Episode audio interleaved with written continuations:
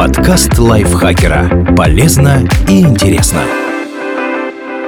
Всем привет! Вы слушаете подкаст лайфхакера. Короткие лекции о продуктивности, мотивации, отношениях, здоровье. В общем, обо всем, что делает вашу жизнь легче и проще. Меня зовут Дарья Бакина. Сегодня я расскажу вам, почему глаза не мерзнут.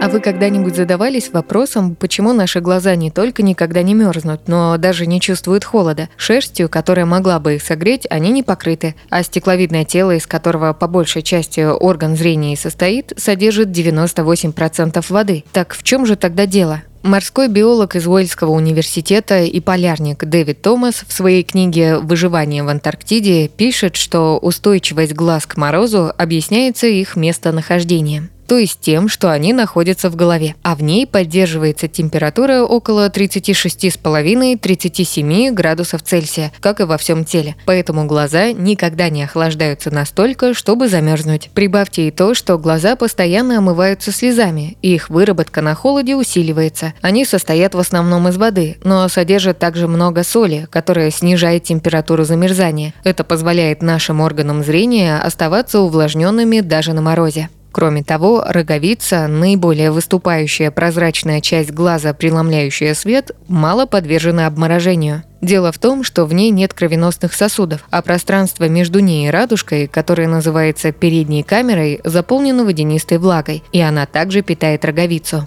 В 2014 году ученые из университетской больницы Осло провели исследование, замораживая донорские роговицы жидким азотом до минус 40 градусов Цельсия. И выяснили, что водянистая влага, состоящая из воды, электролитов и аминокислот, благодаря своему составу обеспечивает постоянную температуру глаз около 37 градусов Цельсия. Значит ли это, что они совсем неуязвимы для холода? Нет. Низкие температуры могут вызвать сухость и быстрое испарение слезной жидкости, и если это долго терпеть, то можно заработать серьезные проблемы со зрением. Вдобавок, уже упомянутая роговица под воздействием сильного ветра и холода может на короткое время замерзнуть, что чревато ее истиранием. Это состояние сопровождается сильным дискомфортом, покраснением глаз, слезотечением и чувствительностью к свету. От истирания роговицы страдают марафонцы и скалолазы, которые пренебрегают защитными очками. Но если вы пользуетесь каплями для увлажнения и избегаете обезвоживания, а также закрываете глаза от ветра, вам нечего бояться даже в самые холодные дни.